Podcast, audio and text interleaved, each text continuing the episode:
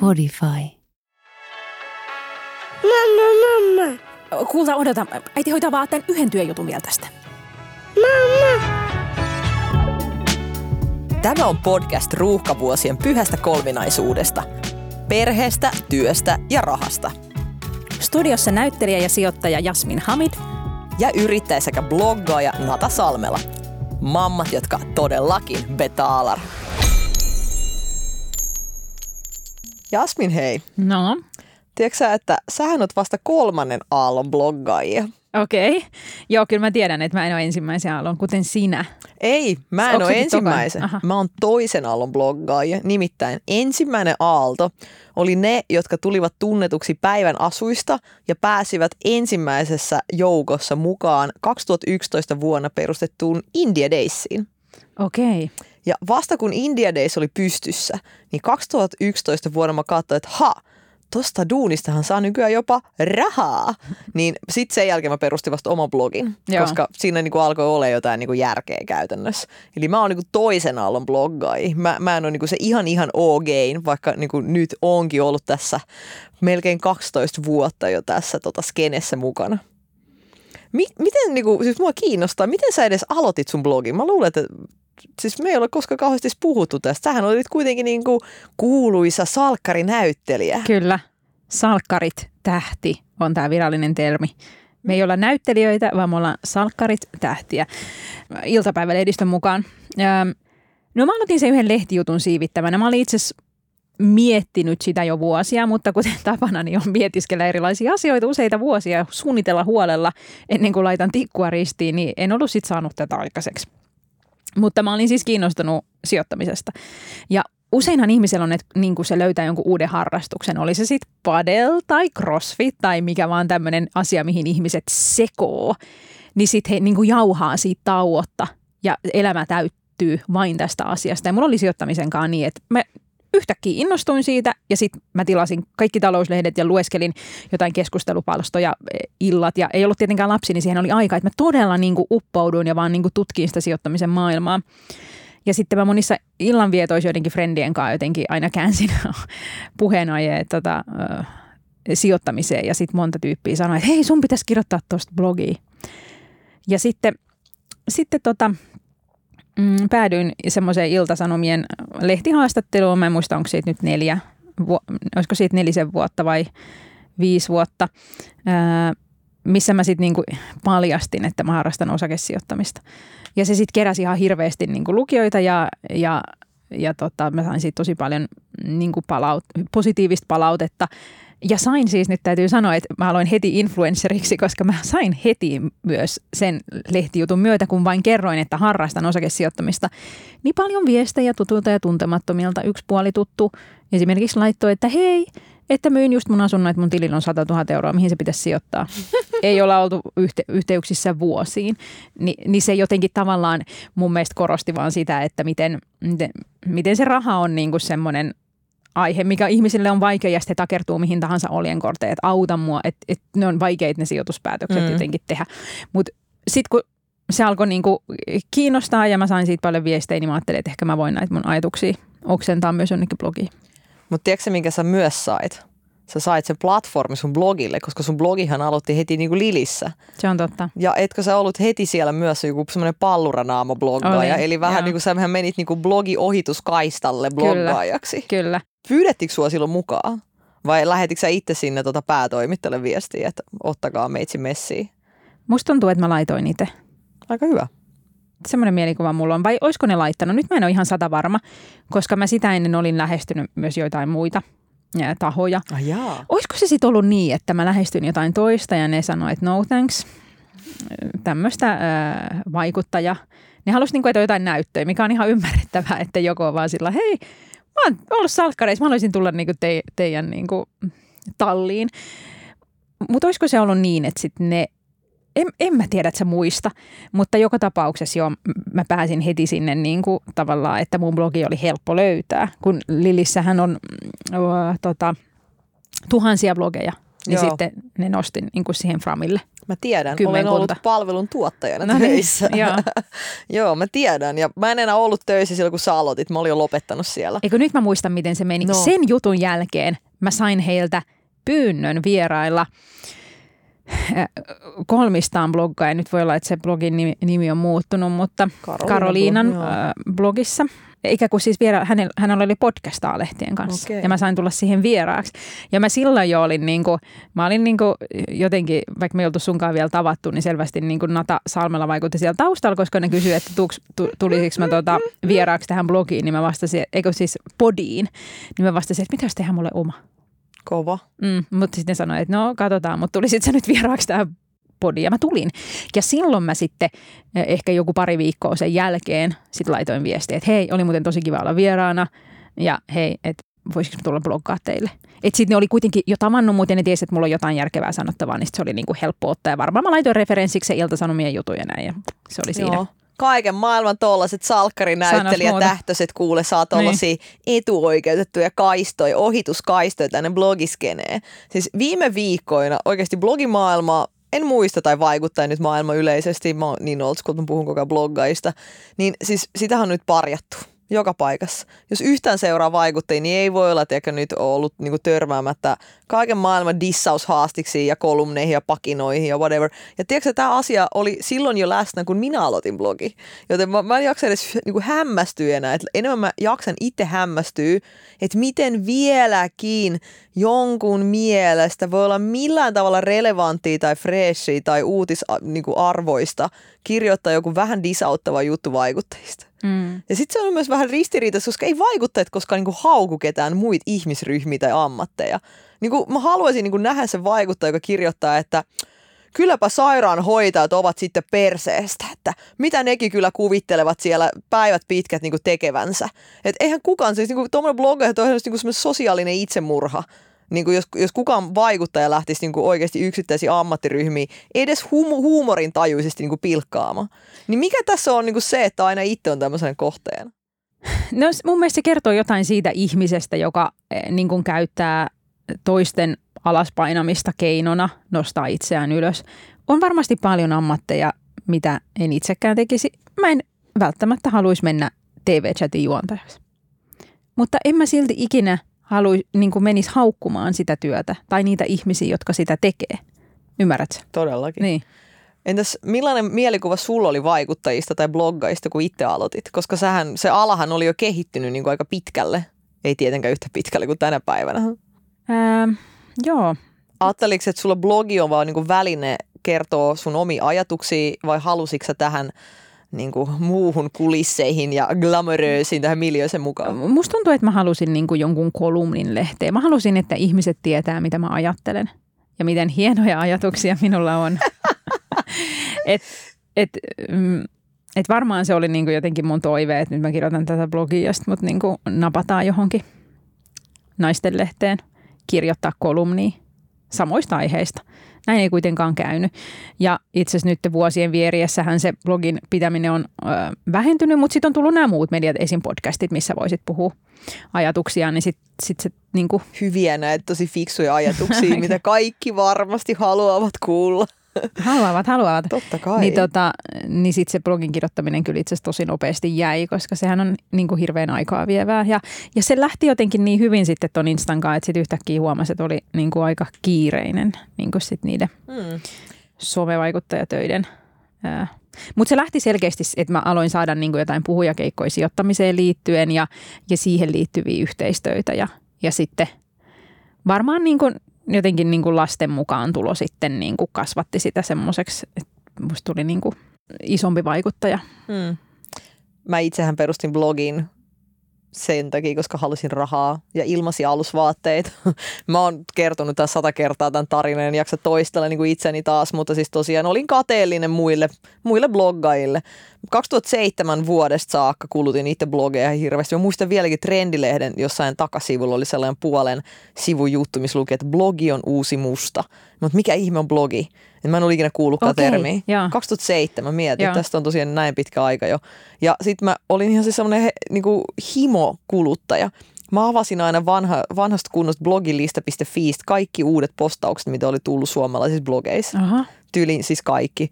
Sitten mä kävin hakemaan eväät ja sitten mä vaan niinku yksi kerralla niitä, sitä mukaan kun luin, niin sulin niitä välilehtiä pois. ja sitten tota, mä elin ja hengitin sitä maailmaa. Ja jos joku elää ja hengittää vaikuttajien tekemään niin kuin ma- tota, tavallaan sisältöjä ja, ja tota, tätä maailmaa, niin tiedättekö te mitä? I, feel, I know how you feel, koska se, tiedätkö, se niin kuin, mä halusin ostaa sitä samaa pesuainetta, mitä muilla oli ja mä halusin mennä käymään niissä samoissa baareissa ja mä halusin jotenkin niin kuin, ajatella tai olla ja elää samalla tavalla kuin moni vaikuttaja, että, että olen todellakin itse niin kuin, jo silloin way back niin kuin monen influencerin uhri, vieläkin käytän tätä samaa pesuainetta, mitä Eeva Koulu joskus niin kuin suositteli ja, ja tota, tosi monta semmoista tyyppiä, ketkä oikeasti tajuu, että niiden parissa on niin kuin elänyt siis jo kohti yli niin kuin 15 vuotta. Joo. Et se on ihan niin kuin todella omituista. Mutta se, miksi mä halusin oman blogin perustaa, että vasta kun siinä alkoi raha niin kuin kiertää, niin mä että nyt on mun chanssi. Mä olin jo silloin niin kuin hiffasin, että miten aikaa vievä se on. Ja sitten tota, mulla oli jo silloin niin se duuni ja opiskelu ja muuta, ei mulla se oli irrottaa silloinkaan niin kuin jotain ylimääräistä aikaa mistään. Niin mä otin semmoiseksi tavoitteeksi, että, että India Days on se, se mihin mä niin kuin pyrin – ja kolme kuukautta mun blogin perustamisesta mua pyydettiin sinne. Ja kelaat noihin aikoihin, mä olin joku 22-vuotias, mulle ei tule edes mieleen, että mä voin itse lähestyä hei, heitä. ei tule edes mieleen. Mulla ei ollut mitään Nata Magicia, tiedätkö silloin vielä, vaan sitten vasta niiden minulle tarjottujen tilaisuuksien myötä ja mahdollisuusten myötä, niin mä niin kuin sain vähän sellaista niin kuin pokkaa ikään kuin lähtee itse kysymään. Mutta tiedätkö mikä oli, mistä mä sain alkuaikoinen himmeen myrskyn aikaiseksi? Mä voin kuvitella, että No. sulla on aika monessa niissä vanhoissa kuvissa röökihuulessa. Ei, sehän oli normaali. Ne oli Ai vaikka jaa. coolit. Siitä ei kukaan koskaan anta mulle paskaa. okay. Varmaan vieläkin, jos julkaisisin röökikuva, niin en usko, että kauhean moni jakse siitä niin kuin mieltään pahoittaa. Okay. Mutta tota, ei, ne ei ollut. Ne oli ihan fine. Ö, mutta siitä, että kun mä joskus siis lähestyin, tai mulla oli kaupallinen yhteistyö polkupyöräfirman kanssa, ja sitten mä kerroin, että mä olin itse lähestynyt sitä polkupyöräyritystä. Ah, niin että sut pitäisi niinku löytää, tulla sohvalta hakemaan sen sijaan. Joo, että sä- tämä oli siis niinku älytön juttu, koska mä olin tehnyt myyntiä jo silloin monien vuosien aikana ja mä en ollut niinku ymmärtänyt, että mikä tässä nyt on väärä, että mähän niinku vaan myyn yhteistyön jollekin kumppanille. Kyllä. Ja siis porukka ei voinut hiffaa, että se oli, se oli Niinku yksi siis isoimpia sun kohuja Vai? Lukijat kaikki, Okei. kukaan, jopa se firma itse vaati, että minä kirjoitan, että, että minä olen lähestynyt heitä. Että jopa se pyöräfirma oli silloin niin, niin jotenkin, Okei. että se, oli heillekin niin uutta tavallaan bisnestä, Joo, että joo, joo. minun piti olla hyvin avoin ja piti kertoa mulle, että no kyllä mä voin kertoa, ei tämä ole mikään salaisuus. Ja sen jälkeen itse asiassa muutama vaikuttaja oli sieltä, että Nata, tämä oli tosi inspiroiva, että en ollut koskaan ajatellutkaan, että voin itse soittaa yrityksiin ja pyytää heiltä tota, yhteistöitä. Näin bla bla bla bla eteenpäin kun kelataan, niin kyllähän tämä tuntui ihan niin kuin pimeältä. Niin, mutta se on ollut alussa se ala silloin ja se on vasta etsinyt niinku niitä tapoja. Joo. Tiedätkö vaikuttajaskeneen liittyy tosi paljon kaikki erilaisia myyttejä, mitä oikeasti jengi luulee, että, että nämä on niinku tällaiset, jotka jotenkin ala määrittää ja itseään niinku naurattaa kauhean paljon. Ensinnäkin yksi tämmöinen juttu, mitä mä jaksan jatkuvasti vieläkin kaikkien näiden vuosien aikana naureskella, on se, että joku tulee kertomaan, että nyt minä sitten lopetan sinun seuraamisen, että tämä juttu oli viimeinen niitti ja nyt minä lopetan sun blogin lukemisen, niin minä nyt deletoin sinun, tota, sinut tästä mun Instagramistani. Mitä se susta Jasmin tuntuu, joku yksi ihminen ilmoittaa sinulle, että nyt tämä oli sitten se viimeinen niitti. No itse asiassa mähän on niin herkkis, että, että mun niinku 47 000 seuraajasta, jos yksi laittaa negatiivisen viestin, niin mä saatan miettiä sitä pitkään. Oikeasti? Ja mä en edes muista niitä 50 positiivista. Mutta, mutta tota, ja sitten mä ajattelin, että no nyt mä en voi enää niinku tehdä näitä. Kyllähän tässä niinku on ollut tietenkin semmoisia erilaisia suvantovaiheita, että välillä on ollut niinku enemmän silleen, et, et se on niinku kestänyt löytää tavallaan se oma ääni. Ja jos mä mietin, niinku, keitä mä haluan seurata, niin kyllähän mä haluan seurata semmoisia, jotka on omia itsejään ja jotka uskaltaa puhua rohkeasti asioista, eikä yritä niinku miellyttää minua seuraajaa. Niin tavallaan, että se, sen on uskaltanut niinku tehdä. Että kyllähän siinä niinku alussa tietty sit niinku etsiskeli sitä ja o- niinku yritti liikaa miellyttää sellaisia, jotka laittoi sit niinku negatiivista palautetta. Ja eihän se sittenhän siitä, sittenhän siitä sisällöstä tulee niinku semmoista varova, varovaista, ja joka ei herätä missään mitään ajatuksia eikä tunn, niinku yhdentekevää. Joo, se on pahinta. Mm. Ei todellakaan voisi tätä 12 vuotta tehdä tätä duunia, jos ei koskaan olisi rööki huulessa tai sanoisi mitä mieltä oikeasti on ja, tai, tai niin kuin herättäisi jotain tunteita. Mutta mä tiedän, että, että sun kohdalla, kuten munkin kohdalla, seuraajamäärä on, on koko ajan kasvanut, että sitten se kuitenkin on niin kuin, että ehkä tuollaiset uhkaukset, joko ne ei realisoidu tai sitten, en mä tiedä. Silloin kun mä olin kaupunginvaltuutettu, niin se oli ihan säännöllistä, että kun kaupunginvaltuusto tai kaupunginhallitus tai joku lautakunta oli tehnyt jonkun huonon päätöksen, niin vaikka ei ollut itse olisi ollut tekemässä sitä päätöstä, niin sai semmoisen sähköpostin, että tänne rakennetaan tämä talo tai tästä, tähän niin kuin tuli tämä bussipysäkki tähän parvekkeen alle, niin nyt kyllä lopetan teidän vihreiden äänestämisen. Ja lähtökohtaisestihan nämä ihmiset, jotka lähettää tämmöistä vihaviestiä, niin ei ole nimenomaan meitä äänestänytkään, että et, kyllähän tuo on niin kuin tietty tietty kaava. Eri asia sitten, jos laittaa ihan asiallisen palautteen, mutta useinhan ne on vähän semmoisia oksennusmaisia, niin kuin, että siinä ei välttämättä ole hirveän, niin kuin, hirveästi ajatusta käytetty sille, että mikä sinussa tai tässä kontentissa tai jossain ärsyttää, vaan se on vaan semmoinen, niin kuin, että... Tämä on vähän semmoinen niin sanomaton sääntö myös, että silleen he he, mistä tiedät, että joku ajaa sähköpolkupyörällä. Hän kyllä kertoo mistä siitä. tiedät, että joku on vegaani tarkoitat? Joo, ja mistä tiedät, että joku seuraa influenssereita. Että hän kertoo, että hän ei missään tapauksessa seuraa influenssereita.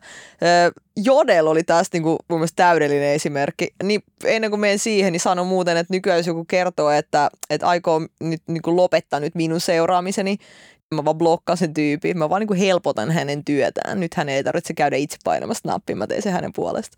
Mutta siis Jodel on tästä ihan loistava esimerkki. se on niin, niin kuin, siis ensin kun se Jodel tuli, se muutti tosi nopeasti koko va- vaikuttajaskenen. Okay. Siis ihan oikeasti muutti. Se muutti sen siihen, että Kuinka ennen... kauan se niin suunnilleen on ollut? No on tästä jo, joitain vuosia aikaa, mutta ennen sitä niin kuin tavallaan se keskustelu vaikuttajista käytiin joko vaikuttajien omissa kommenttibokseissa, jolloin siihen oli vähän niin kuin jonkunlainen pääsy niin kuin itsellään, Joo. koska se viesti oli kohdennettu juuri sinulle Just niin. vaikuttaja. Niin. Jossain niin kuin blogin alla. Se, se oli mun mielestä paljon reilumpaa, koska sitten mulla oli mahis ainakin vastata tiedätkö, siihen. Ja, ja sitten taas niin kuin toinen oli joku vauva.fi, mutta sitten kukaan ei ottanut vauva.fi mitenkään kauhean niin kuin vakavasti, koska tiedätkö, vauva.fi nyt on vauva.fi, mm. että siellä nyt joku länkyttää jotkut elämänsä kyllästyneet mammat, että mitäs väliä niillä on. Mutta kun Jodel tuli, niin se oli kuitenkin niin kuin korkeakoulutettujen niin kuin ihmisten paikka alun perin lähtenyt niin kuin yliopiston tämmöisestä välisestä niin kuin kommunikointikanavasta. Aha. Ja sitten tota, ja sitten se oli tosi lokaali ja sitten ihmiset, jotka oli niin Jodel selkeästi seurasvaikuttajia tosi paljon, seuraa vieläkin. Ihan sama, mitä ne siellä mukama sanoo, koska he ovat hyvin, hyvin kartalla, mitä jokainen vaikuttaja tekee, minkälaisia pieniä yksityiskohtia heidän kuvissaan on, missä kukakin on käynyt lomailemassa. Siellä on jengi niin kuin laskenut, kuinka monta yhteistyötä jollain on ollut vuoden aikana. Eli vaikuttajat ovat tälle Jodel, ainakin esimerkiksi blogijuorut, niin porukan tota, kanavalle hyvin relevantti sakki. Niin juuri tämän takia on niin omituista, kun se on, se on niin ristiriitainen kanava, että se koko ainoa sanoma on se, että miten tyhmiä kaikki bloggaajat on, miten niin kuin huonoja ihmisiä, huonoja esimerkkejä, epävastuullisia, niin kuin sitä ja tätä ja ehkä to, tuota niin kuin kaikkea negatiivista. Ja silti, mitä ihmiset tekee, ne käy vaan niin kuin aloitta, niin kuin seuraamassa, mitä vaikuttajat silti tekevät ja aloittamassa siitä aina uusia keskusteluja. Jolloin se kokonaisuudessa – sehän niin tarkoittaa sitä, että ihan sama, että millä niin kuin tavalla, että viha seuraakse jotain mm. vai seuraakse, sehän on joka tapauksessa kertoo siitä, että aihe silti kiinnostaa. Et mä oon ehkä tiedätkö, itteni tässä, niin kuin mikä oli niin kuin tärkeää, niin omalla tässä niin kuin kehityksessä vaikuttajana on ollut se, että kun alussa kun perusti niin kuin omat kanavat, niin oli tosi tärkeää, että sinne kerääntyi samanmielistä porukkaa. Mä kirjoitin farkuista, niin musta oli kiva puhua farkuista farkkuihmisten kanssa. Sä kirjoitit sijoittamisesta, susta oli kiva jutella sijoittamisesta niitä sun sijoitus, mutta sitten siitä mukaan kun aika kuluu ja sitten kanavat niinku kasvaa ja jengi lisääntyy, niin sitten sinne niinku mahtuu vähän sitä sun tätä niinku mm, niinku porukkaa. Kyllä. Niin oli tosi tärkeää itselleni ymmärtää, että kaikki ei tarvikaan miellyttää ja se on myös niinku silkkamahdottomuus, tosi kliseiseltä kuulostaa, mutta jopa mitä enemmän ton on hyväksynyt, se on antanut itselleni ihan järkyttävän niinku vapauden tiedätkö, oikeasti olla niin kuin oma itseni. Mä koen, että mä elän tällä hetkellä omassa vaikuttajuudessani vähän sellaista niin kuin 2.0 vaihe tai 3.0 vaihetta, jossa mä elän oikeasti 1.0 vaihetta, missä millään ei ole mitään väliä, mutta niin kuin uudestaan vähän vanhempana. Että oikeasti voi vaan mennä tuolla keskarit pystyssä ja sanoa, mitä mieltä asioista on, että tarvii koko ajan niin kuin jatkuvasti niin kuin pelätä, että mitä tämä Mm, saattaa aiheuttaa mm. tai mitä, mitä joku, joku on minusta mieltä. Sen takia kaikki tällaiset viimeaikaiset vaikuttajien disauttavat keskustelut tai aloitukset mediassa, niin ne hohojakkaa. Tuntuu aika jotenkin väsyneiltä. Mm, niin, mutta se on osa sun imagoa myös, että sä oot niinku sä. Ja et, varo sanomisias tai kohuja. Mm. Jo, jotkuthan varoo tai pelkääkin. Niinku, kyllä mä itse itse tunnistan itteni siitä, että mä oon kyllä huomattavasti diplomaattisempi. Vaikka kyllähän mäkin otan asioihin kantaa, mutta kyllä mä, niinku, kyllä mä oon vähän semmoinen niinku kohun varoaja, varoja. Että jos mä näen jossain vaaran paikan, niin sitten mä ehkä jätän asian sanomatta. Joo. Sä oot meistä just tää hyvä poliisi. No mitä mieltä Jasmin, kun sä tulit tähän alalle kuitenkin vähän niin kuin ulkopuolelta, alla oli jo olemassa niin kuin Mm. ennen sua.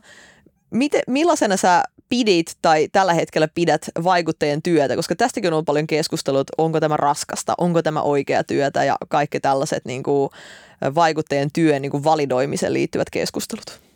Mm, joo, no niin kuin kaikissa töissä, niin tässä on tosi paljon hyviä ja huonoja puolia ja tosi niin kuin, joskus se tuntuu työltä, ehkä se liittyy enemmän siihen, että sit kun on kiire ja stressiä, että on liikaa duunia, niin silloinhan se tuntuu, silloinhan mikä vaan tuntuu työltä ja, ja niin kuin ahdistaa, mutta kyllähän tämä lähtökohtaisesti on tosi kiva työ ja tosi joustava ja tosi helposti yhdistettävissä niin kuin kaiken näköisiin elämäntilanteisiin, eikä ole paikkasidonnaista.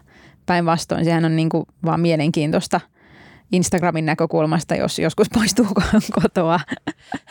Et ehkä just omalla kohdalla se haaste liittyy sit siihen, että et kun tulee erilaisia tarjouspyyntöjä, niin ikinä ei voi tietää, mitkä kaikki niistä sit menee läpi ja mit, mitkä kaikki projektit sitten on päällekkäin. Et nytkin meillä on sunkaan niin kuin kaksi kirjaprojektia ja sitten nämä muut sometyöt, niin, niin kuin esim. nyt, kyllä mä niin kuin viime yönä valvoin varmaan niin kuin kolmeen, kun mä vähän niin kuin stressasin, että mitenköhän nämä niin kuin tässä hoituu ja kuinka pitkäksi aikaa mä voin, kuinka moneksi viikoksi mä voin hylätä perheeni ja mennä vain ainakin kirjoittaa olla näkemättä ketään, että mm, et ehkä niinä hetkinä se niin kuin tuntuu työltä.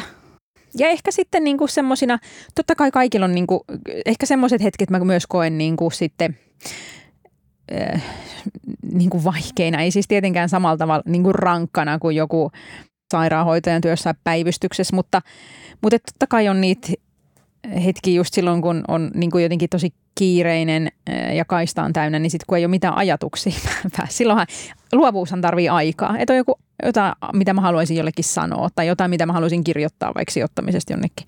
Ni, niin sittenhän se on niin kuin, mm, hankalaa, jos, ei niin kuin, jos tulee semmoisia suvantoja, että ei ole niin kuin mitään Hmm. kerrottavaa kellekään mistään. Joo. Tämä duuni on mun mielestä aika paljon tätä on kritisoitu siksi, että kun tämä ei ole niinku raskasta ja myös toisaalta siksi, että jos vaikuttajat itse sanoo, että työ tuntuu raskaalta, että ei se voi, kun te vaan tuolle kahvikupeista otatte kuvi jossain kahvilassa ja te tulkaa tätä oikeaa työtä kokeilemaan. Mutta tässä on mun mielestä tosi kaksi asiaa mennyt niinku iloisesti sekaisin. Se, että mikä se ras- tai rankkuuden määrittää. Ja tässä sekoittuu se, että onko se fyysisesti raskasta. No ei varmaan ole mikään istumatyö fyysisesti raskasta, missä sä läppärin ääressä pääasiassa työskentelet.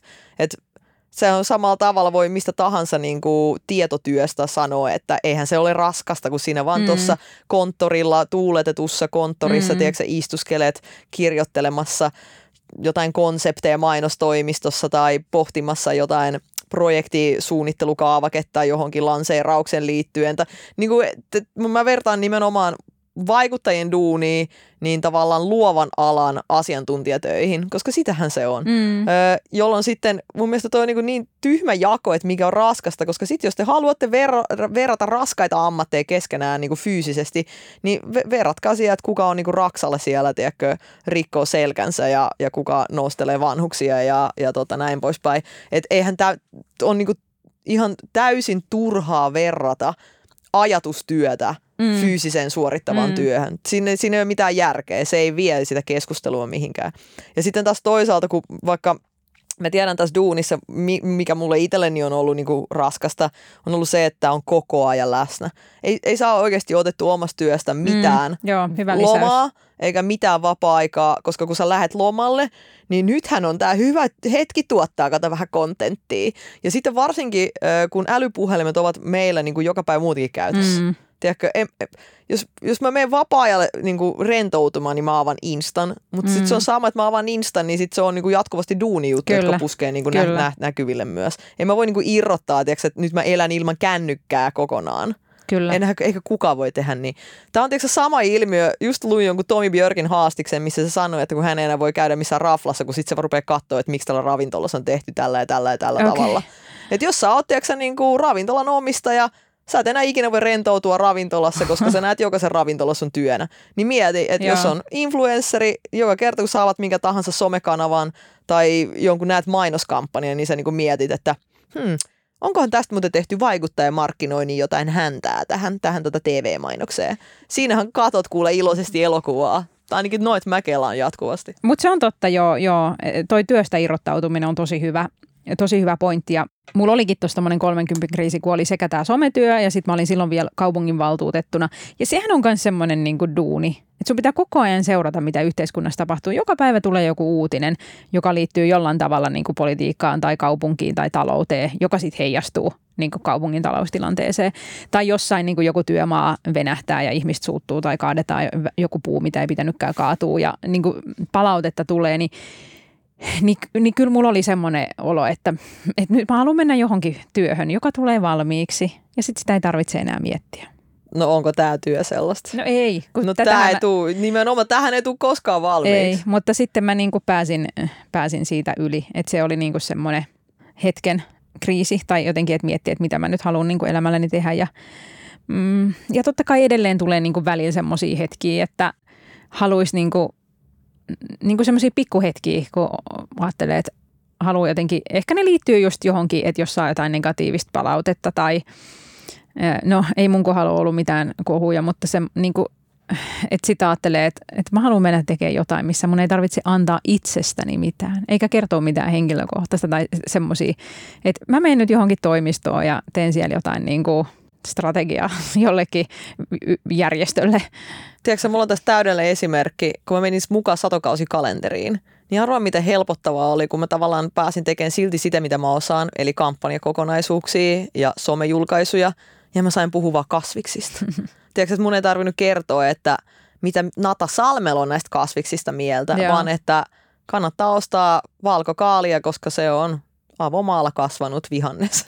niin kuin, se oli ihan jotenkin siis silleen, tavallaan niin kuin erittäin vapauttavaa. Mm-hmm. Et, et, vaikka niin paljon kuin itsestään niin kuin tykkääkin puhuu, on oikeasti tosi kiva vaihtelu, kun ei tarvitsisi aina itsestään puhua. Että tämä ala on saanut kritiikki myös siitä, että keskittyy niin vahvasti oman navan niin kuin tuijottamiseen. Mm. Mutta enhän mä voi kirjoittaa kenestäkään muusta kuin itsestäni. Kyllä mä varmaan aika nopeasti jotain lakisyytteitä kuule saisin kunnianloukkauksesta ja yksityisen tiedon tiedätkö, loukkaamisesta, jos, jos mä alkaisin nyt niin kuin kirjoittaa kaikista muista paitsi itsestäni.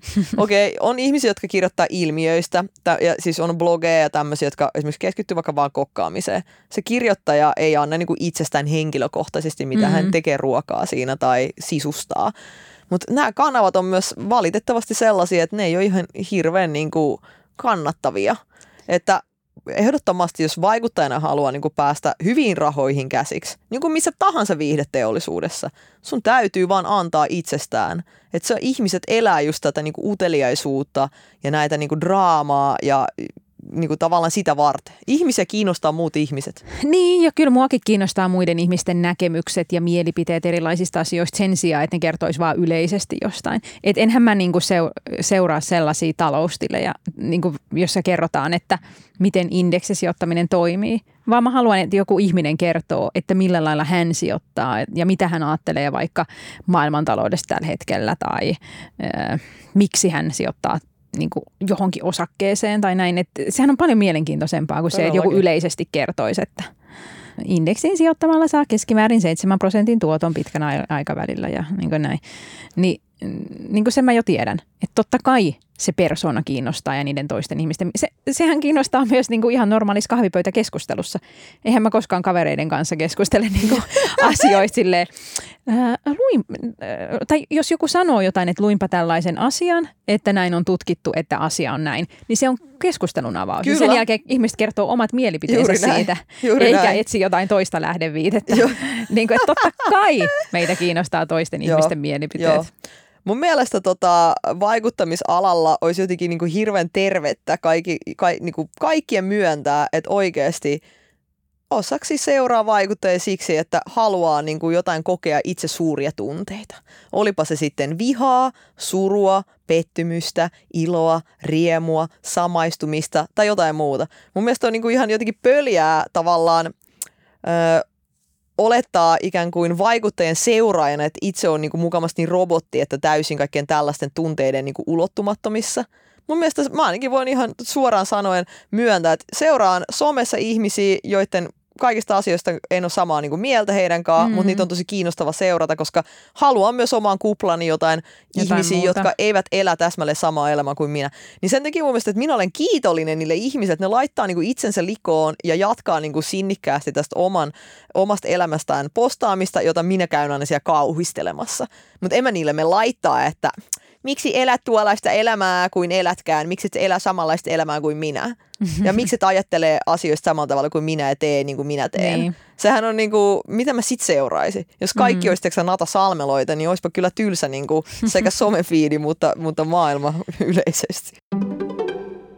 No kun sä oot ollut pitkään mukana, niin onko sun nyt jotain mehukkaita paljastuksia sitten, että millaista se influenceri life on? On, on. Kaikenlaisia, kaikenlaisia. Mä aloitan nykyään muuten Friendin kanssa, että aina keskustelut, että onko mitä uusia juoruja, mitä uusia juoruja. No siis ensinnäkin mun mielestä tärkein paljastus on, että oikeasti kaikki somevaikuttajat niin tuntee toisensa ja juttelee keskenään. Tämä on mun mielestä, niin kuin, tämä on jotenkin sellainen juttu, että ihmiset ei niin kuin hiffaa ennen kuin ne näkee tuli somessa jonkun yhteiskuvan niin kuin ihmisistä, jonkun selfien. Sehän ei mene näin. Tosi moni juttu on sellaisia, että niitä on saatettu niin kuin hautoa ja pohtia ja suunnitella niin kuin vaikka kuinka pitkään. Siis oikeasti. Ja että se ei se ole mikään niin kuin ylläri. Mikä? Et, mikään. Että yhtäkkiä kaikki innostuu jostain tiedätkö, tietystä aiheesta tai niin kuin matkakohteesta tai tämmöisestä jutusta. Tiedätkö, ihmiset on niin kuin keskenäänkin tekemisissä – Somen ulkopuolella. Somen ulkopuolella, wow, wow, wow. Että tiedätkö, niin kuin, se on vaan niin kuin normaali, että kun sä työskentelet samalla alalla, sä myös vietät niiden samojen ihmisten kanssa muutenkin aikaa. Ja saattaa olla myös vaikea kuvitella, mutta aina näistä ei postata mitään someen. että jos minä näen muita influenssereita, minä en välttämättä kerro, että olen nähnyt heitä. Mä kerroin tänään, että mä oon nähnyt sut. wow, kiitos maininnasta. Sitten toinen tämmöinen paljastus, minkä haluan paljastaa, tämä on just upea, koska tämä vie kaiken tällaisen, niin kuin ihmiset rakastaa niin kuin tällä aiheella mehustella, mutta vaikutteen palkat. Ja tämä on upea, koska jengi oikeasti luulee, tai tosi pitkään ennen kuin media alkoi julkaisen verotietoja, niin jengi vielä siihenkin saakka luuli, että vaikuttajat ovat jostain syystä eivät vain halua kertoa paljonko he tienaavat. Vaikka kysehän ei ole siitä. Kysehän on siitä, että tosi usein on sopimus. Mm. Niin kuin jo kaiken maailman NDA-sopimuksia, mitä tässä duunissa joutuu allekirjoittaa. Kyllä. En mä saa edes kertoa, mitä mä tienaan, vaikka mä haluaisin. Mm, jostain yksittäisestä Et duunista. Varsinkin mm. silloin, kun tämä bloggaajien tulot oli jotenkin niin kuin ihan megakova niin kuin uutinen, niin se oli silloin, kun kaikki vaikuttajat tulivat jossain portaaleissa töissä. Ensimmäisenä joku portaalin tai media talon kanssa allekirjoitat sopimukseen, joka velvoittaa sut salassapitoon sen sopimuksen yksityiskohdista, mm. johon muun muassa palkkio kuuluu. Mm. Et siis niinku, mun teki mieli joskus joitain vuosia sitten niinku huutaa, että kun jengi sieltä no paljon ne sitten tästä tienaa, paljon tästä tuommoista turhan päiväisestä duunista sit tienaa, niin sillä että hei, mä kertoisin kyllä, jos mä saisin. Yrittäjyys muutti tätä tosi paljon, koska niinku firmojen tiedot ovat julkisia, mutta, mutta niinku aikaisemmin tavallaan ihmiset saivat niin kuin palkkaa tai palkkiota siitä eivät, eivät niin kuin laskuttaneet. Mm. No paljon tästä Jasmin duunista sitten tienaa. Kehtaatko paljastaa? Kyllä tästä, kyllä tästä tienaa hyvin. Kyllähän tästä tienaa tosi hyvin. Ja toki se riippuu myös niin kuin vaikuttajista siitä, kuinka paljon haluaa tehdä kaupallisia yhteistyötä ja kuinka isoja ne sitten on. Ja, ja totta kai sitten kuinka vaikuttavaa se on, koska sillä perusteellahan sitten ne yhteistyökumppanit arvioi, että, että onko se valmiit maksaa jotain summaa me ollaan muuten sun, tässä podissa sun kanssa joku puolitoista vuotta nyt odotettu, että milloin Ai, Jasminin firma hei. tekee vihdoinkin tuota tilinpäätöksen. Mä, mä voin kertoa, että se tekee kuule syyskuun lopussa, mutta mä voin antaa pienen sneak peekin, kunhan mä löydän kun mä löydän täältä yhden sähköpostin, pidättele hengitystä. Mä pidättelen, mä pidättelen, mutta meneekö, että sä näytät sen vaan mulle puhelimen ruudulta vai sanotko se, se jopa mikrofoniin? Mä saatan sanoa sen kuule tähän mikrofoniin, että mitä se on nyt, kun on kymmenen kuukautta tilikautta tehty.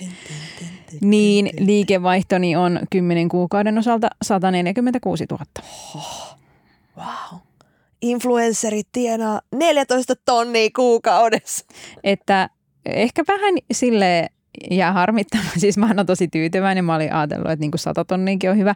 Mutta sitten kun mä oon kuunnellut täällä tätä Natan niinku rahan kilinää ja henkselien paukutusta, niin yes. ehkä mä oon vähän pettynyt, että, että musta tuntuu, että se ei ehdi tuossa yhden vuoden tarkastelujaksolla mennä yli 200 tonni. Se olisi ollut kiva pyöreä alku. Mm. Aika hyvä. Mutta mä oon yllättynyt siis, mä oon yllättynyt, että se on noin paljon. Musta ei ole tuntunut nyt kuluneen vuoden aikaan, vaikka kevät oli niin kuin tosi kiireinen, ähm, mutta mä oon ajatellut, että se niin kuin kiire tulee siitä, että meillä on lapsi kotona, mutta kyllä mun sit varmaan on ollut myös paljon töitä. Mm. Mä oon yllättynyt, että se on noin paljon. Mulle ei enää ole tätä sopimusta ja mua ei enää sido sopimuksia, tästä on niin pitkä aika, niin ehkä mä jo voin kertoa, toivottavasti en saa jotain lakimies armeija peräni tai jälkeen, mutta ensimmäisestä tota, niin blogi kuukaudestani koskaan, niin sain 1800 euroa. Se on tosi paljon. Se oli tosi niin paljon. kauan aikaa sitten. Hei, mulla oli silloin 92, palkka. 92 000 kuukausittaista blogilukijaa. Siis melkein 100 000 blogilukijaa joka kuukausi. Herra Jumala. Se oli myös todella paljon niin kuin iso määrä. Mutta sä olit just ollut... aloittanut. Sä olit siis heti sitten niin kuin... Mä tiedän. Miksi sä luulet, että mä aloitin? Onko tämä nyt tämmöinen joku paljastus, että blogityöstä saa paljon liksaa. Ei, kun siis... ehkä mä niinku ajattelin, että siihen aikaan ne summat olisi ollut muutamia satasia. Mutta se ala oli sitten jo silloin No mä olin onnistunut neuvottelemaan itselleni hyvän sopimuksen, mutta sekin joo. perustui siis, ää, joo ja tämäkin on mielestäni palkkauksesta hauskaa, koska näitä on ollut eri malleja. Mulla on vaan tämä yksi oma niin kuin, näkemykseni. Ja by the way, silloin kun mä sain se 1800, niin mä olisin, että herra Jumala, tähän ei riitä mihinkään. Mun on pakko saada joku päivätyöpalkka, mm. niin kuin, että päivätyöstä, jolloin mä siis jatkoin tosi pitkään päivätyön tekemistä blogin ohessa, koska mä en olisi millään tullut toimeen vaan sillä 1800. Eli mä sain se 1800 ja sitten mä sain se päivätyöliksa, joka oli jotain parin tonnin luokkaa. Joo. Eli mä tavallaan silloin 25 Ja kuinka paljon sun piti sitten kirjoittaa blogi, oliko joku sopimus, että joka päivä? Tämäkin on muuten tämmöinen myytti. Jengi luulee oikeasti, että, että jotkut on, tähän on ollut jotain sopimuksia, mutta mun kokemukseni mukaan nämä sopimukset yleistyvät vasta myöhemmin missä nimenomaan tuli tällaiset, täytyy kirjoittaa X-postausta. Ja se yleistyvät sen takia, tämä on nyt, en, en ole nyt sata miljoonaa prosenttia tästä varma, mutta sen takia, koska alkoi tulee somekanavia, jolloin niin bloggajat alkoivat bloggaamaan, eli kirjoittamaan blogipostauksia vähän vähemmän ja postaa enemmän sisältöä just vaikka Instaan tai mm. Tubeen mm. tai johonkin muualle, jolloin sitten niin mediatalot alkoivat niin tavallaan tälle vähän ohjailemaan, että niin, tännekin siis, olisi hyvä tuottaa eli, jotain sisältöä. Miss, siis, nyt toi tuntuu niin nykymaailmassa ihan, että miten ihmiset on löytänyt sinne blogiin, koska nykyään kaikki jaetaan Instassa, että tässä on linkki, mene ja lue tai niin kuin, mm. Että, että se on ollut vaan sitten toi portaali, mihin ihmiset on hakeutunut ja siellä on ollut sitten se blogi. Mutta silloin Vai oli myös tällaisia muita foorumeita, missä esimerkiksi oli erilaisia vaikka muotiin keskittyviä sivustoja, okay. missä niinku käyttäjät nimenomaan ensin, ne olivat niinku sen sivuston käyttäjiä. Ja sitten kun siellä on loppunut vähän niin kuin tila kesken, niin sitten jengi on alkanut perustaa blogi, jossa se okay, sisältö okay, okay. Niin jatkoi joo, joo, elämänsä. Sitten oli, hei, Ir-galleria, somekanava sekin, jonka kautta useampi bloggaja, esimerkiksi myös eräs ystävämme Vivian, on, se oli siellä niin kuin Galtsu Fame Tiedätkö, mä en ole koskaan ollut, ir- siis se oli kans että siellä pystyisi seuraa ihmisiä Siellä pystyy seuraa, että se ehkä e- ensimmäinen sellainen pieni, pieni niin kuin tavallaan ehkä porukka on jopa, jo, joilla on vieläkin olemassa, joka sit, siitä saakka on ollut voimassa. Ja siis toinen äh, kanava saada blogin yleisöä oli siis muut bloggaajat. Et esimerkiksi Sharon ja sitten myös tota, me valitettavasti menehtynyt Laura Motherfucking Fashionista, niin tekivät sellaisen jutun, missä meikäläisen kuvat näkyy. Ja sitten mä sain kauhean yleisöryntäyksen. Okay. Olen myös muistanut sanoa ja kiittää heitä molempia tästä, tästä asiasta, mutta siis että se oli ihan to, sosiaalista mediaa. Tiedätkö, että joku postaa linkin, mitä kautta joku toinen löytää. Mutta ei ollut Nata vielä hirveän mehukkaita paljastuksia. Ei ollut, mutta eikö tämä palkkakaan ollut mehukas? No se oli kyllä ihan mehukas. Mutta tiedätkö tota, tähän palkkaan, niin sen sijaan mä muistan jossain toisissa ö, paikoissa, niin maksettiin siitä, että kuinka paljon niin kuin yleisöä sulla oli. Joo. Jolloin niin kuin meikäläis draivas just silloin kirjoittaa tällaisia provotekstejä tekstejä, koska mä tiesin, että vaikka joku tiedätkö, vihaa mua sen tekstin takia, kun mä tiedätkö, dissaan joulua, uh. niin sitten se oli niinku suoraan eurojen tilille. Se oli niinku okay. mielestäni tosi, tosi joo, hauskaa joo, silloin. Joo.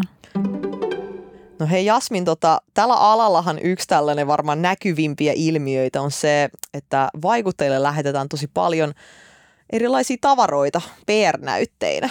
Olitko se näistä tietoinen? Va- kenties saitko näyttelijä aikaa kuule sieltä niitä samoja huulikiiltoja testiin? Mä en saanut silloin, mutta se mitä mä silloin sain, niin silloin mä sain paljon kutsuja. Ja se täytyy sanoa, että, että kun montaa ihmistä ehkä just tässä niin kuin somevaikuttajuuskenessä niin kuin ne PR-tapahtumat kiinnostaa, kun on ihania niin kuin lounaita kauniissa paikoissa ja kauniita kukkeja ja kauniita ihmisiä, niin, niin se tavallaan mä olin saanut jo tosi paljon kutsuja erilaisten ravintoloiden, kahviloiden ja mm, avajaisiin ja elokuvien ensiiltoihin. Ja, et se ei tavallaan ollut enää niin kuin ihmeellistä ja kiinnostavaa, vaan ties, että se on niin kuin, et pitää, niin, ja pitää miettiä, mihin sen aikansa käyttää. Että sit jos jokaiseen tapahtumaan menee, niin sitten aika loppuu kesken ja, ja näin.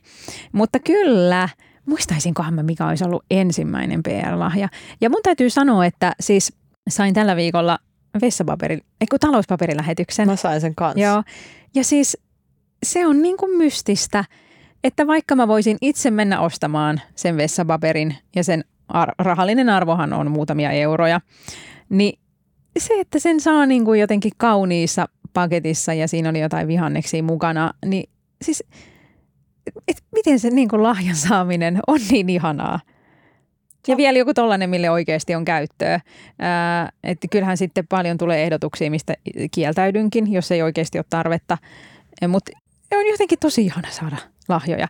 Ja mä muistan, mä kävin yhdelle mun ystävän kaveriporukalle puhua sijoittamisesta ja sitten ne kysyi, että no mitä sä tästä pyydät ja me voidaan kerätä joku kolehti. Ja mä sanoin, että en mä tarvii mitään. Niin ne oli antanut, sit hankkinut mulle kukkakimpun ja, ja tota, suklaarasian käsin tehtyjä konvehteja.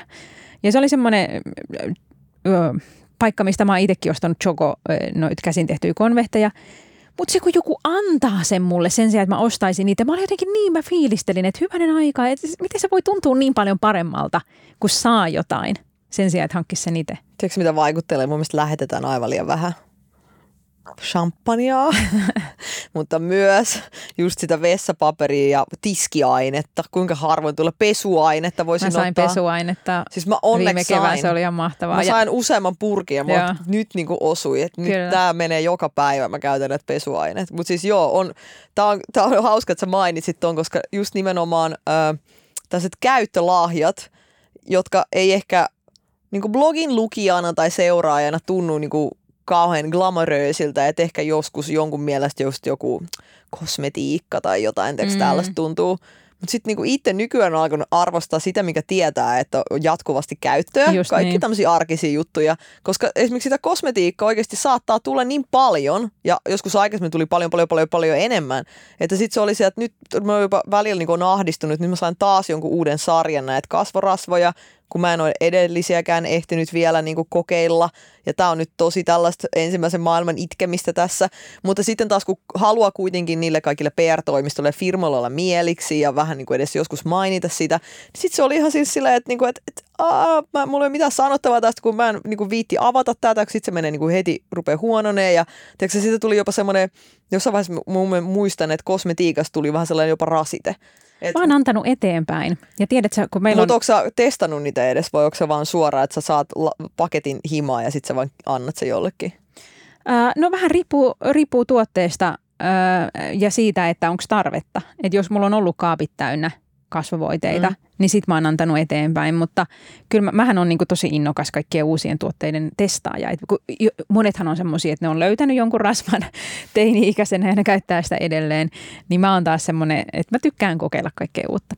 Mutta, mutta sitten jos sitä on niinku ker- kertynyt paljon, niin esimerkiksi meidän lastenhoitajahan on niinku parikymppinen, niin se on niinku tosi tosi otettu kyllä, niin kuin, kun hän ei vastaanota PR-lahjoja viikoittain, Kyllä. mm. niin sitten mä kerran laitoin niin kuin pöydälle kaikki jotain kirjoja, mitä mä olin saanut ja mitä mä olin jo lukenut ja hän, hän lukee paljon. Hän otti itse asiassa ihan todella paljon niitä kirjoja, mistä mulla tuli tosi hyvä fiilis, ää, että hän oikeasti aikoo lukea ne. Ihanaa, fiksu tyttö. Mut, ja sitten mä laitoin, oli jotain kosmetiikkaa ja että et, sä voit ottaa tästä mitä sä haluat. Ja se otti kyllä aika paljon. Joo, kosmetiikan lahjoittaminen on ollut kyllä semmoinen. Mä Joo, tiedän, en jotkut mä on... siis niitä purkkeja kokeile, mitä mä sille Joo, annan. joo, ei tietenkään. Joo, joo, ei Tässä on tietenkään. vähän käytetty ripsari. Joo, kyllä. Mä oon Ei varmaan la- tarvi nyt sulle palkkaa maksaa, kun sait tämän mun kuivunen Herran ripsari. Jumala.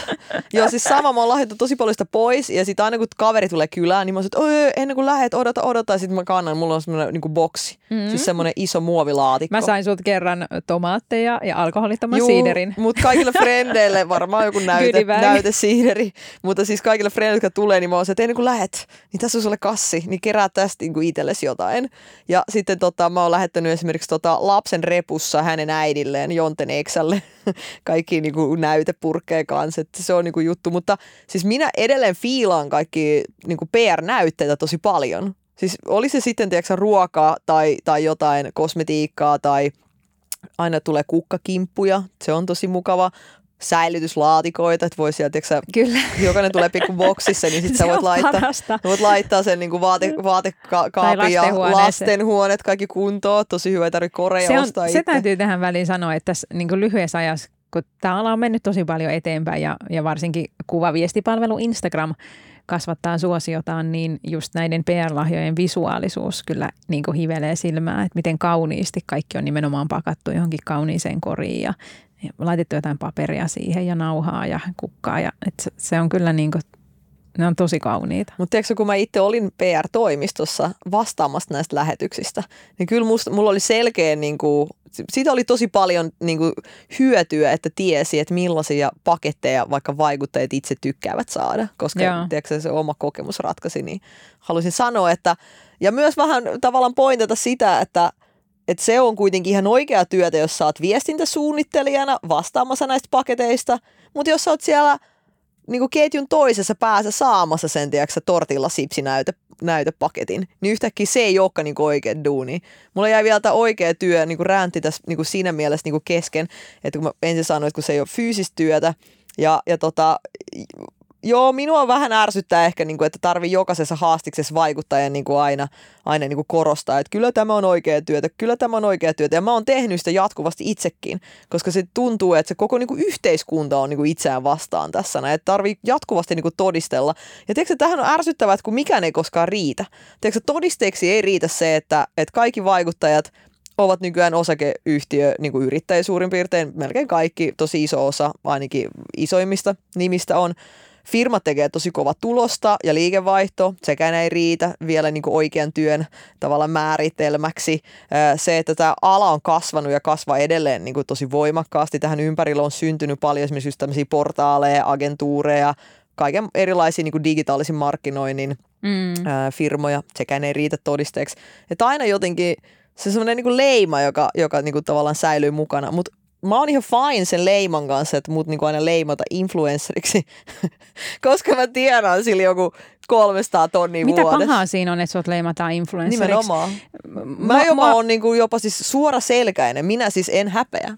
Niin, mua vähän itseäni ihmetyttää, kun no mä en ole myöskään kohdannut niinku semmoista niinku nälvimistä tämän ammatin osalta tai tarvetta niinku todistella mitään. Mutta kyllä mua välillä vähän ihmetyttää myös niinku sitten tämän alan sisällä, että jotkut, jotka selkeästi niinku, kun ottaa kännykän käteen ja katsoo heidän Instagramiaan, niin ka- kaikki influencerin vaikuttajamääritelmät täyttyvät. Mutta sitten he sanovat, että en ole influenssari, vaan olen jotain muuta. Ja tämä Instagram on vain kanava kertoa siitä. Niin siinä tulee vähän semmoinen olo, että miksi et sä nyt vaan voisi sanoa olevas vaikuttaja? Että onko se nyt jotenkin sitten noloa? Mutta se johtuu siitä, koska sä oot näyttelijä. Aina kun lehti kirjoittaa, niin kirjoittaa näyttelijä Jasmin Hamid. Mm, Mietit, vaikuttajaskenessä on tosi paljon tyyppejä, keillä ei ole mitään koulutusta. Ne on saattanut aloittaa sen oman vaikuttajauran jo koulussa niin ollessaan. Mm. Ja minä, tie, mä lopetin mun korkeakoulu niin op, opinnot, koska mä näin, näin, että mulla on työelämään niin helpompi, mielekkäämpi, parempi palkkaisempi niin kuin väylä. Mun ei tarvinnut mennä hikoille jonkun dippatyön niin kuin kimpussa, koska mä, mä sain jo mun unelmien työpaikan suhteiden kautta, mitkä mä olin saanut mun oman blogin kautta. Mulla oli niin kuin päivätyö ja sen lisäksi mulla oli tosi hyvät näkymät mun omassa niin kuin vaikuttajuus tavallaan urassa, jolloin sitten nyt, nythän mä oon niin kuin virallisesti mä oon niin kuin tekniikan ylioppilas. Ei kukaan lehti aloita, että tekniikan ylioppilas Natalia Salmela on tätä ja tätä mieltä. Ei, Se on ei. aina, että bloggaa Nata Salmela, jolloin sitten niin kuin periaatteessa kun ei ole niin kuin edes mitään muuta chanssiä tulla tunnetuksi minään muuna, eikä ainakaan minkään sun saavutusten takia, niin sen takia mä luulen, että, että on olemassa tämä porukka, minä mukaan lukien, joka haluaa koko ajan jatkossa ja myös jatkossa niin kuin todistella olevansa jotain muutakin kuin somevaikuttaja. Joo. Yrittäjä nyt sitten vaikkapa. Tai yrittäjyys on ollut pelastaja, koska mä oon alkanut etenevissä määrin käyttää enemmän itsestäni nimenomaan termiä yrittäjä enkä bloggaaja. Vaikka itse asiassa yrittää nykyään käytän niitä molempia siis rinta rinnan. Mm. Mutta helppo tuommoisten näyttelijöiden on huudella, että sinähän vaikka rupesit influenceriksi tuota ohituskaistaa pitkin. No ei, ei, mutta mä niin olen miettinyt sitä, että miksei sit, että kun, totta kai meillä on tosi paljon vaikuttajia, jotka on ylpeitä itsestä ja omasta alastaan, mutta sitten ihmetyttää, että sit jo, joillain on niin kuin vaikeuksia sanoa olevansa vaikuttaja tai influenssari, vaikka sitä on, että ei sitä nyt tarvitse niin itse vetää mattoa itsensä alta. Että kyllä pitää olla vähän ammattiylpeyttä mun mielestä. Se on totta, kyllä. Et saako tähän väliin kehua Saat. influenssereita? Ehdottomasti. Joo, koska se täytyy kyllä sanoa, että kun vaikka niin kuin, yhteiskunnassa rakastetaan niin kuin hokee kaikki lauseita, että nainen on naiselle susi ja, ja muita niin kuin tällaisia, niin, niin se ei kyllä ainakaan tällä alalla näy millään tavalla päinvastoin, vaan kaikki auttaa toisiaan.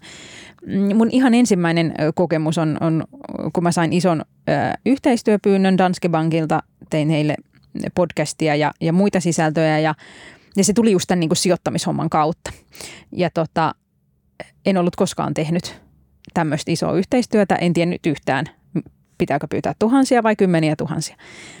Ja, ja tota, sitten mä vaan niin kuin mietin, että no kuka se olisi niin kuin joku semmoinen ison alan iso tekijä. Ja sitten Sara Tikle. Hän silloin bloggasi Lilissä, niin sitten jotenkin oli niin kuin matala kynnys olla yhteydessä, vaikka ei ollut koskaan tavattu.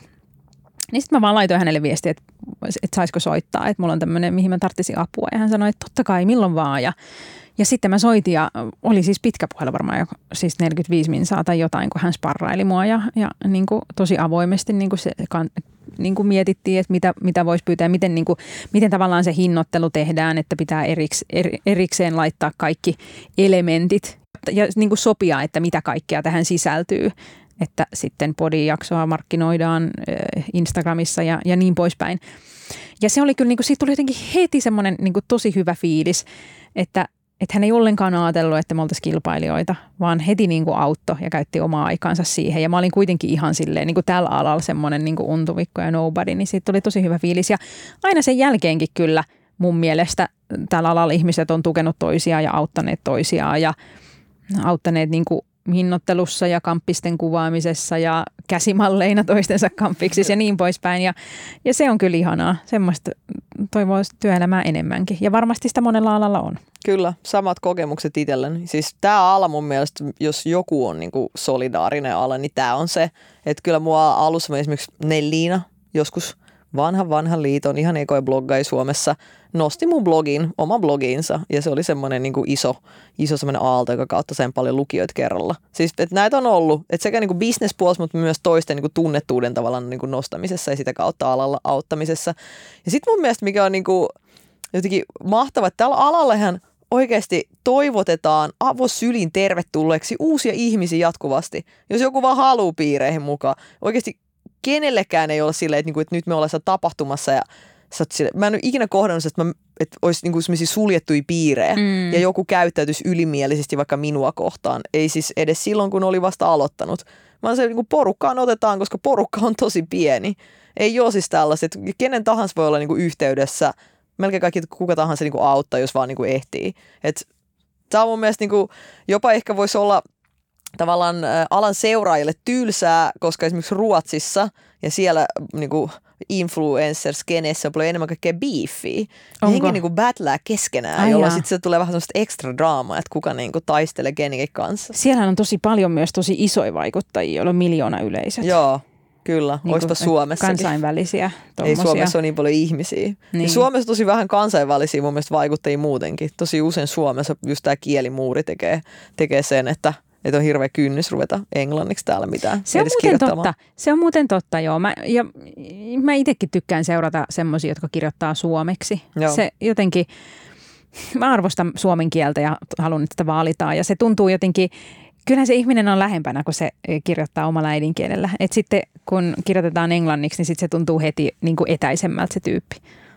Niin onko se sitten nata semmoinen niin paljastusten paljastus, että ei ole tavallaan mitään mehukasta. Että on tavallaan työtä, mihin ihmiset suhtautuu tosi ammattimaisesti ja he keskittyvät työntekoon, että ei ole mitään kissatappeluja tai PR-tilaisuuksissa toisten niin kuin juomien kaatelua designermekkojen päälle tai muuta sellaista. Niin, jos mun pitäisi työpaikkana tämä vaikuttaisi jotenkin niinku kuvailla, niin se on just ehkä tällaista mun mielestä aika tylsää, koska siis jokaisen tiedätkö, duuni niinku puutuu, kun sitä tarpeeksi pitkään tekee.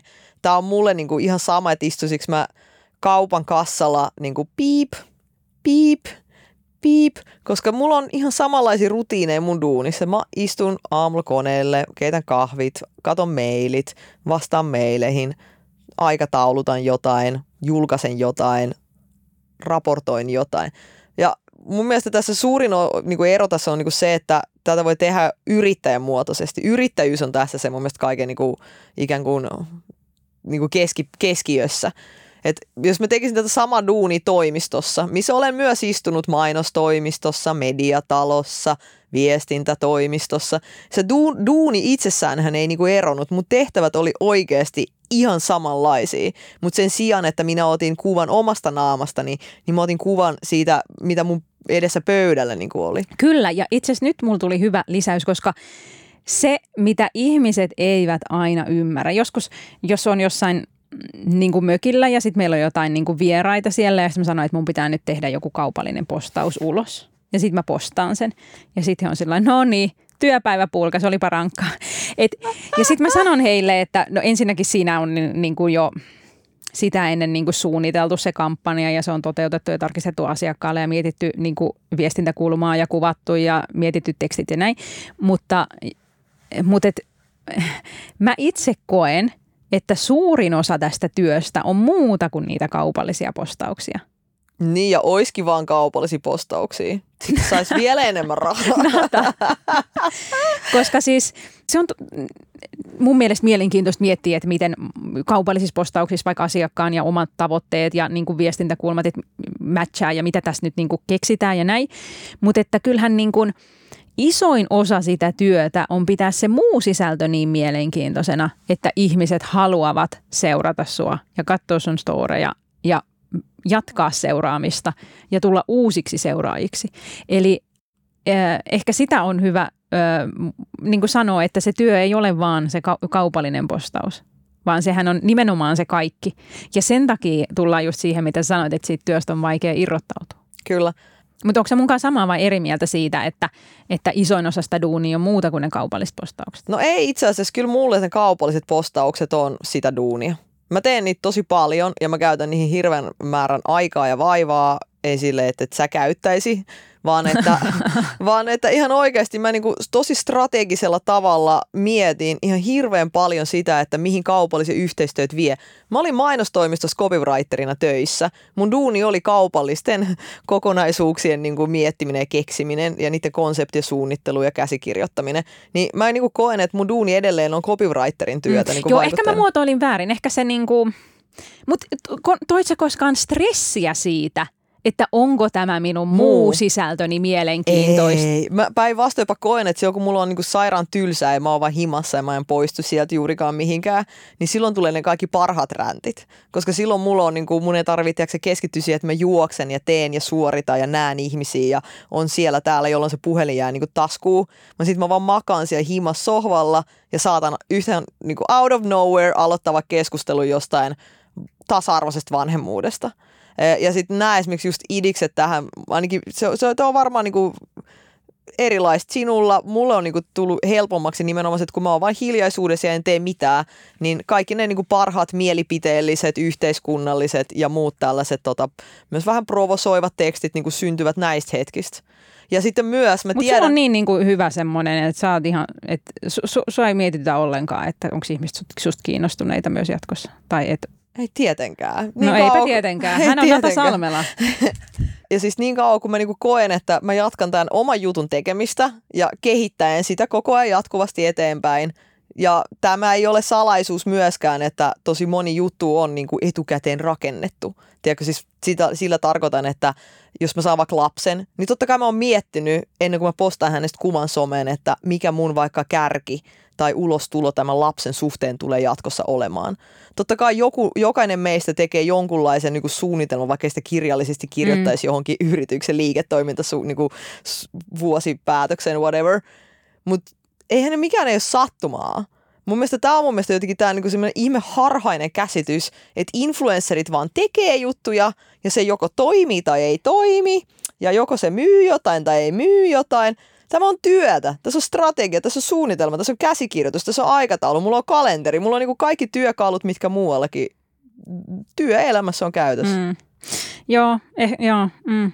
Mä, jopa... Mutta mä sanoisin, joo, mulla kyllä menee, mulla kyllä menee pa- tosi paljon kaistaa siihen, että mä niinku mutta niin. tämä on varmasti myös semmoinen, mulla ei ole koskaan ollut mitään vaikeuksia kirjoittaa, tuottaa tekstiä siis ylipäätään. Mulla ei ole koskaan ollut vaikeuksia olla jotain mieltä. Mulla, mulla ei just ei kauheasti kiinnosta, että et tykkääkö joku musta niin, vai ehkä ei. se on just tossa. Ehkä se mä liikaa se, mietin sitä, että luulen, mitä että jengi musta ajattelee ri... ja mun postauksista. Sä oot ehkä asettanut tämän niin. rimalien korkealle, koska mä ainakin mä, sun kanssa, mä haluan vaan nähdä niitä sun lapsia ja tiedätkö, niin kuin sitä arkielämää ja sitten jengi niin kuin ajattelee, että onko tämä niin kuin liian pientä, että kun tästä ei saa mitään mitään sisältöä. Aina kun sä oot siellä himassa, annanpa sulle heti vinkin, sä et vieläkään näyttänyt sitä sun uutta kämppää. En olekaan. Niin voitko kuvata nyt sieltä, että hitto vie sun asunnosta joskus jotain somea? No ei, Aattele. Että noin, niin noin pientä se tavallaan nois. Mun mielestä tässä duunissa ei pitäisi ajatella se, että mikä on kaikkein niin glamoröisen tätä hienointa, mitä voi sanoa tai postaa, vaan se, että mikä muita ihmisiä saattaa kiinnostaa. Ja mua vaikka voisi kiinnostaa joskus, että esittelet sä sun kylppärikaapi. Biojäteastian. Yes, Asia vielä selvä. Parempi. Huomenna mun storeissa. Tervetuloa. No niin, hei, hei muita toiveita voi laittaa Instagramin kautta – mikä Hei. siivouskomera seuraavaksi esitellään? Mä just esittelin mun komposterin sisällön ig Että tästäkin joku voi maksaa. oli muuten hyvin henkilökohtaista. matoja? Ei ollut matoja, mutta tiedätkö, mä oon silleen, että se oli jotenkin kuin henkilökohtaisempaa esitellä sitä, kuin, niin niin kuin kertoo vaikka jostain parisuhteesta ja lasten Niin on, siis mä muistan, että jollain juorulehdellä joskus, jollain siis jollain britti- tai jenkkijuorulehdellä on joskus ollut joku palsta. Mä en kyllä usko, että se on ollut totta, koska et miten pääsee jotenkin julkisten roskakoreihin, mutta se niin kuin, muistan joskus ostaneeni kaksikymppisen jollekin lennolle jonkun, jonkun britti- tai jenkkijuorulehden ja sitten siellä oli semmoinen palsta, missä oli niin kuin Madonnan roska as, niin kuin pussi, mitä täältä löytyy. Ikään kuin he nyt vois niin kuin dyykata jossain suljetun niin kuin buildingin siellä niin kuin roskiksilla ja venata, että no tämä on se Madonnan. Mutta sitten ne oli niin kuin avannut sen ja sitten siellä oli kaikki kauhisteltiin, että hyvänen aika tällaista ja miten se ei tätä ole kierrättänyt ja näin. Niin ihan hirveetä. Valmis pinaattilettujen niin. tyhjä pakkaus. Muovinen täällä sekajätteen niin. Se oli ihan hirveä palsta. Niin mä voin kuvitella, että kompostin paljastaminen tuntui pahalta. Hyvä. Siellä oli banaaneihin jätetty ne tarrat, jotka ei maadu ja biojätepusseihin töihin ne punnitsemistarrat ja muuta syntistä. Ai että. Jos haluatte lisää laadukasta kontenttia, niin tervetuloa meidän Mamma Betalar alaviiva podcast Instagram-tilille, jossa lupamme Jasminin kanssa paljastaa jotain todella, todella epäkiinnostavaa meidän arkisesta elämästä. Just niin, ja jos ei osattu nyt niin kuin arvata, että mikä teitä tässä meidän duunis kiinnostaa, niin saa tehdä kyllä jatkokysymyksiä Joo. ja luvataan vastausta. Pistetäänpä pieni Q&A pystyyn ja et kerrotaan kaikki influencer lifesta. Kiitos tästä jaksosta. Kiitos, moi moi! Moi moi!